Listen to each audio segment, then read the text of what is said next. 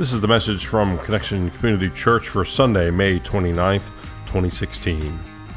Holy living, be humble.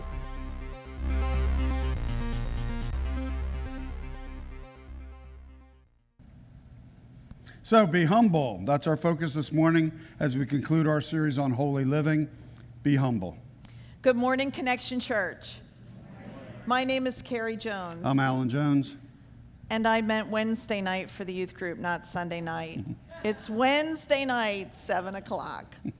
We are two sinners who have been saved by the grace of our Lord and Savior Jesus Christ. Would you pray with us, please? Almighty God, we thank you for today, a day when we could gather freely and worship your holy name.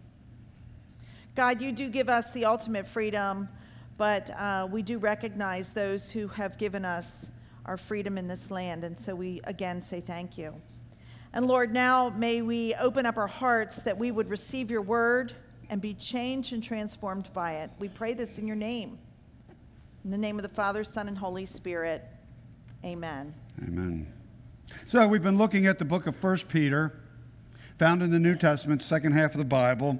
This was a letter that the disciple Peter wrote to a group of exiles living in Asia Minor, encouraging them as they faced persecution from the culture around them. He encouraged them to, to live lives that were holy, that were different, that were set apart for the Lord. In the fifth and final chapter, the chapter our, we will focus on this morning, his emphasis is on being humble. Let's jump in. To the elders among you, I appeal as a fellow elder and a witness of Christ's sufferings, who also will share in the glory to be revealed. Be shepherds of God's flock that is under your care, watching over them, not because you must, but because you are willing, as God wants you to be, not pursuing dishonest gain, but eager to serve, not lording it over those entrusted to you but being examples to the flock. And when the chief shepherd appears, you will receive the crown of glory that will never fade away.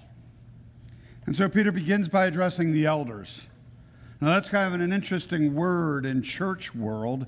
In some denominations, ours included, elder is a type of, of ordination of clergy. Carrie, Laurie, I are, are what they call ordained elders in the United Methodist Church. In some other denominations, like the Presbyterian Church, an elder is a layperson who's on the leadership board of that church. My parents, for example, were elders in the church where, in which I grew up. Both of these ideas, though, of elder come from the biblical concept of an elder being someone who is valued for their wisdom and holds a, a position of responsibility in a Christian group, uh, especially in a church. Uh, the elder is usually older as the wisdom this person has and the respect this person receives usually comes from age and experience, both of which obviously take time. We find elders, though, not just in the church, but we find them throughout cultures around the world. Older, huh? Maybe that's why they changed that first letter so it wasn't quite as painful. Elder. Elder. All right. There you go. All right, so we have Peter who wrote this book. Peter addresses the elders, and he is addressing them and telling them to be shepherds to those under their care. Be shepherds. We've talked a lot about shepherds uh, in the last six months. Shepherds go to extreme lengths to protect their flocks, even laying their lives down for their flocks if necessary. And so Peter encourages the elders in the church to do this, putting their lives up, not because they have to, but because they want to, because this is what God has asked them to do, serving others rather than serving themselves, doing whatever they can, not for personal gain, but to edify to build up others, not lording it over uh, people under their care, but to be an example as a leader, a servant leader, and how a servant leader behaves. And we read in Scripture that their reward will come when the chief shepherd appears. The chief shepherd, Jesus Christ. When the chief shepherd appears, they, you, will receive the crown of glory that will never fade away. So, as been, has been true throughout this series, Peter's words to the exiles in Asia Minor ring true for us right here at Connection Church as well. The elders, the leaders here, are called to serve as shepherds of this flock, caring, not using the position to take advantage. It's true for our leaders who are on our leadership team, our leaders who are on staff, uh, leaders who will be voting in at that annual church uh, conference coming up uh, for finance, for staff parish relations, for lead team, for, um, uh, I'm sorry, for staff parish relations trustees and nominations. Also includes leaders of the various uh, serving ministries, and it's especially true here in the small groups where the leader is called to care for, to shepherd, to, to nurture those in his or her care. As leaders in this congregation, whatever area or group we are in charge of, we have a huge responsibility to not only lead, but to serve and to shepherd those we are leading. Continuing on, verse 5. In the same way, you who are younger, submit yourselves to your elders. All of you, clothe yourselves with humility toward one another, because God opposes the proud, but shows favor to the humble. Hmm. So, up to this point, Peter has been addressing the elders, the older, wiser members of the faith community. But in first, verse 5 here, he flips to talk to the younger members of that same community, the ones who are being guided, who are being schooled, who are being shepherded by the elders. Peter tells them here to submit themselves to the elders. Other, other Bible versions translate this to say, accept the authority of the elders, be subject to the elders, be submissive to those who are older. Be, um, the, the Greek word that's translated here, submit, can also be translated be obedient to or under the control of. These are tough words. Very tough challenge here. Lori talked about this uh, a couple of weeks ago when she was focusing on honor in this series. Who here truly enjoys being under the authority of somebody else? Who, who here really likes that word obey when it's not you uh, uh, being obeyed to, but having to do the obeying. And what who, if you don't agree with the elder? Who here likes being somebody's under somebody's control? Let's see those hands. About the same response as we had first service. Under, absolutely underwhelming. Yeah, of course we answer that way, don't we? Because we don't like that, do we? We don't like coming under somebody else's control. No matter how much that person looking out for us, our well being, putting um, ourselves under the authority of another voluntarily is tough. And, and here again, as Peter's talking to the exiles in Asia Minor, he's talking to us here at CCC. God puts people, elders, in positions of leadership and positions of authority, and calls, calls the others to submit to their leadership, tough as it is. It requires what Peter talks about in the second half of verse 5. He says, All of you clothe yourselves with humility.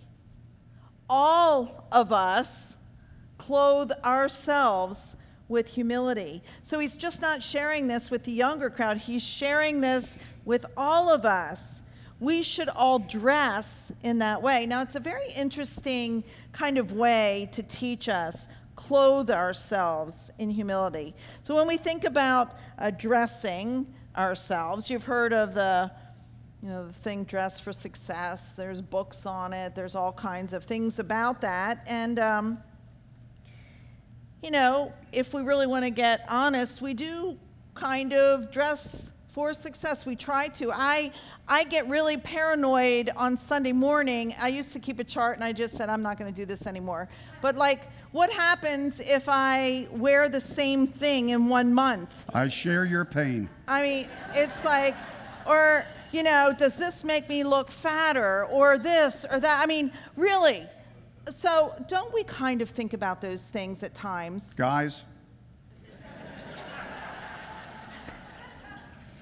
Or if we're going to go out for a nice meal, I'm going to wear something different than when we're eating at home. or if. Oh, that explains everything. if I'm working in the yard, I'm wearing something different than if I, well, I was going to say go to the grocery store, but that is not true. Because I do most of the shopping. You know what? I, I, used to for the I used to do that, and I don't care anymore. So if you see me, it, you know. But anyway, there are times, and here's kind of a tough thing, and none of us want to admit this, but there's times when we try to dress for people to notice us, like to get attention, perhaps. I hear it. What Peter is talking about here is virtually the opposite of what Carrie was just talking about. Clothe yourselves with humility. Of course, he's not talking about actual clothing, but taking on a spirit of humility. Surround yourself with a humble nature. That doesn't mean that you grovel, that you discount your personal value, that you allow yourself to be a doormat or even be abused by someone else. And instead, it means that you are free from pride and arrogance, free of thinking better of yourself than of those around you. It means you recognize that you are inadequate in and of yourself, but that in Jesus Christ you are all that you are supposed to be. Clothing yourself with humility does, does not mean that you act like a wimp but instead you realize that Jesus gives you all the strength you need to love others as you're called to do. Amen. At the end of uh, verse 5, in 1 Peter chapter 5, Peter quotes the Old Testament. Remember, they knew the scriptures, they knew the Old Testament scriptures. And so Peter quotes Proverbs 3, verse 34. But God opposes the proud. God opposes the proud, but shows favor to the humble. Let's read that together again. God opposes the proud, but shows favor to the humble. God opposes the proud. Now, when we think about pride, talked about this a lot too, because it's kind of a really big sin and we all suffer from it. But what's the letter, in, you know, right smack dab in the middle? Pride. I, absolutely. With pride, I take that I from the middle of the word and put that I in the middle of the world. When I have pride, I put myself in the middle of the universe, I put myself above needs of others. We think it's safe to say that pride is at the center of all sin. I'd like to say that again. Pride is at the center of all sin because no matter what sin we commit, it's because we're not really following or submitting to the will of God, but to our own selves. So, pride in one form or, or another is at the center of all sin. When I sin, I place myself ahead of God, ahead of God's will for me, ahead of others. That's what pride is me first, me last, me in the middle. It's all about me. Pride. Yeah, God favors the humble, and humility is the opposite of pride. We're talking about true humility, not false humility. Maybe you've been across somebody who is being falsely humble, you know, and that's almost a prideful thing. You know, oh, I'm, I'm going to be humble in this situation. You, you can't pretend it, can you? No, you got to wear it, like he says. When we humble, have a humble spirit, it's not about us, it's about God and others. When I have a humble spirit, I'm third. We used to have a series here, I am second. You know, God's first, but it's actually I'm third. God's first, others are second. I'm third. It's like we say here, I N A M, I am. It's not about me. Where we find our joy is in the humble spirit, in that order J O Y, Jesus, others, and then you. Self, me. Over and over and over and over and over again throughout the scriptures, we read of how God loves a humble heart. God loves a true spirit of humility. And it's so timely to talk about humility today when we talk about and recognize those who put their lives on the line for us in the country. And I want to tell you something. We planned this message series months ago, not realizing that uh, 1 Peter chapter 5 fell on Memorial Weekend, so the Holy Spirit works way, way ahead of time, and I find that absolutely amazing. Absolutely amazing. Carrie and Alan, are you led by the Holy Spirit? Like, well, yeah, Holy Spirit can talk months ahead in addition to the moment. Absolutely. 1 Peter 5, verses 6 and 7. That's what it says. It says, Humble yourselves, therefore, under God's mighty hand, that he may lift you up in due time. Cast all your anxiety on him. Why? Because he cares for you. In our humility, we recognize our humanity. We recognize our fallenness. In our humility, we recognize our sin. In our humility, we realize and recognize how we've turned from God, how we've distanced ourselves, how we tend to be self reliant. In our humanity, there's this aha. Let's, oh, I need to be about my father's business, not about my business. In our humility, it's when we recognize our very need for salvation. It's when we recognize that we are lost without Jesus. Absolutely lost. Actually, we're dead while we're walking around because we can't be alive unless we're in Christ. Alive in Christ.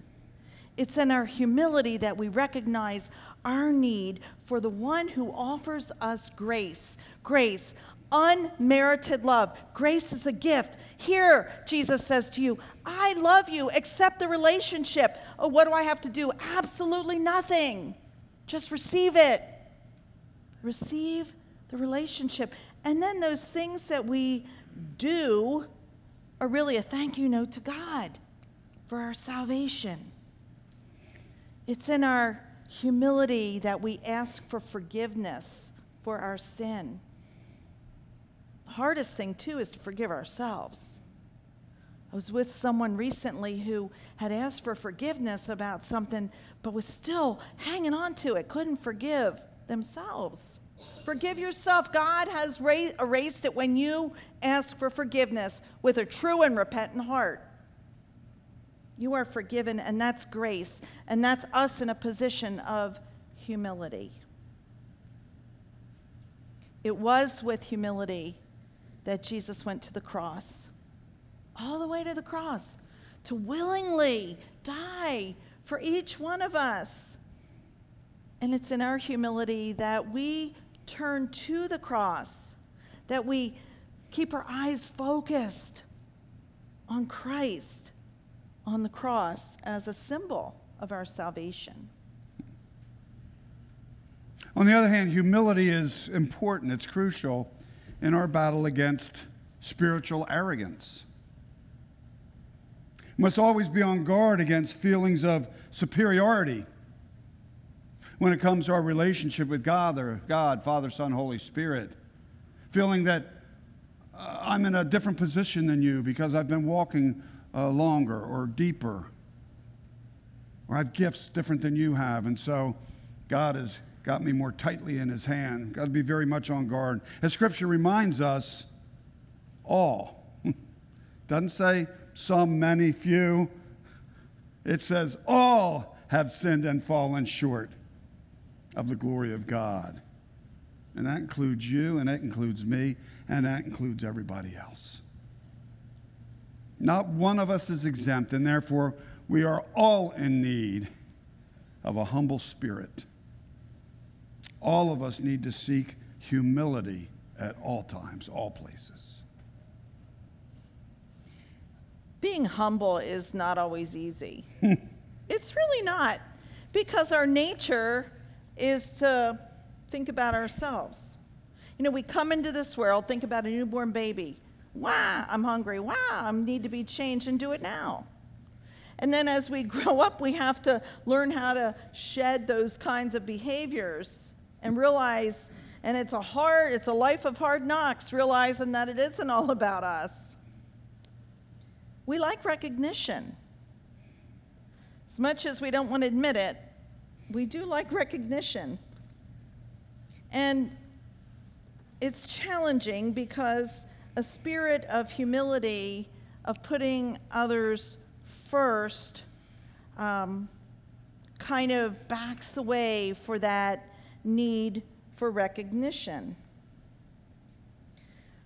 We work for the Lord. And if we do things wanting the accolades, we will always run short. We will always fall short. Yes, it's important for us to encourage one another. But if that is why we're doing what we're doing, then it's not with the Spirit of God and find something else to do. It's important to be humble. It's important to know that and believe that God created you. God values you. God loves you more than you could ever imagine to the point of sacrificing his one and only Son. And God encourages each one of us in the spirit of humility through God the Father, Jesus Christ, his Son, and by the Holy Spirit. That's how it works. We're encouraged by the Trinitarian nature of God. Mm. And so we get our value from God, not ourselves. I don't need to draw attention to me when it is God who ultimately gives me his divine attention. We can rely on him as the scripture said, cast all our cares and worries and anxieties on Him because He cares for you, for me, for us. It's when we seek our attention from other than God that we really do get in trouble. We find ourselves in trouble when we do that. The evil one is so very aware of our hot points. I just had, I didn't share this the last service, but I just had an instance on Thursday night where I realized that I was acting like the older brother in the prodigal. Wow, I'm doing this, I'm doing that. Whoa, everybody else having this fun.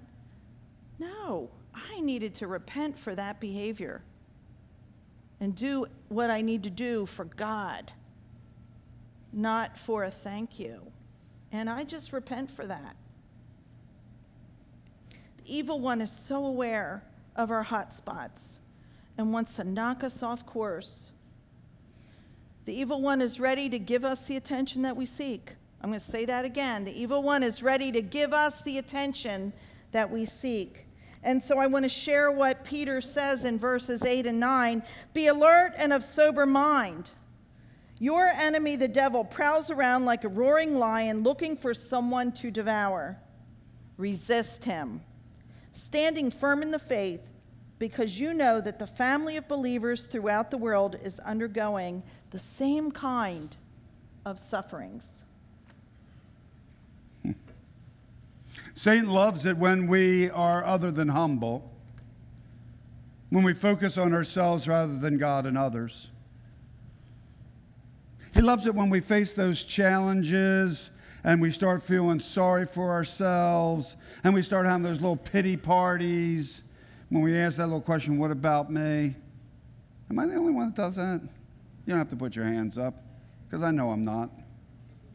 You know, it's those time when we start feeling a, a little neglected, a little less. I like that, a little neglected. Well, because I'm going to talk about those times when I feel a little neglected, you know, a little less than at the center of Carrie's attention and affection at those times when I say to myself, and maybe even out loud, What about me? What about me? And it's at those times that I open the door to some possible bad feelings, bad thoughts, bad choices, bad decisions. Notice the common word there's bad. When I start having those little pity parties for me, that's the time that I open the door wide for Satan. And I invite him to fill that gap that I've created by looking to Carrie or whoever for my worth and attention rather than looking to God for those things. Because, see, it's God, and it's God alone who I get my true and real value from. And that's what we need to remember. We like the attention and uh, affection of those around us, but our true value can only come from the Lord. And it's God and God alone to whom I must turn to realize that. So Satan's ready to fill in the void, to fill in the gaps. We need to be on alert, on alert. We need to be on guard. As Peter says, the devil's waiting for us for this, as a roaring lion is waiting for someone to devour. That does not sound good to me. And we are in good company.